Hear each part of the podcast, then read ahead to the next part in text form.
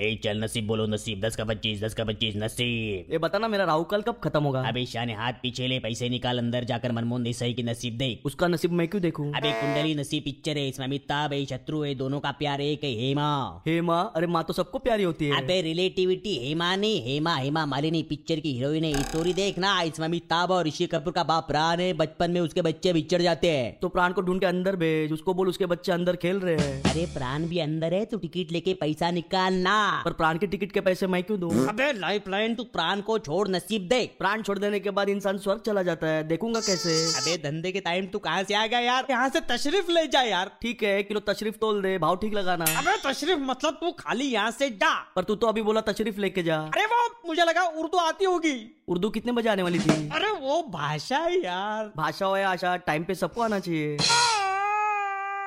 अरे आ तो गया और कितना पास आऊं अरे यहाँ मेरी साइकिल के पीछे किसका ऑटो खड़ा है मुझे साइकिल निकालना है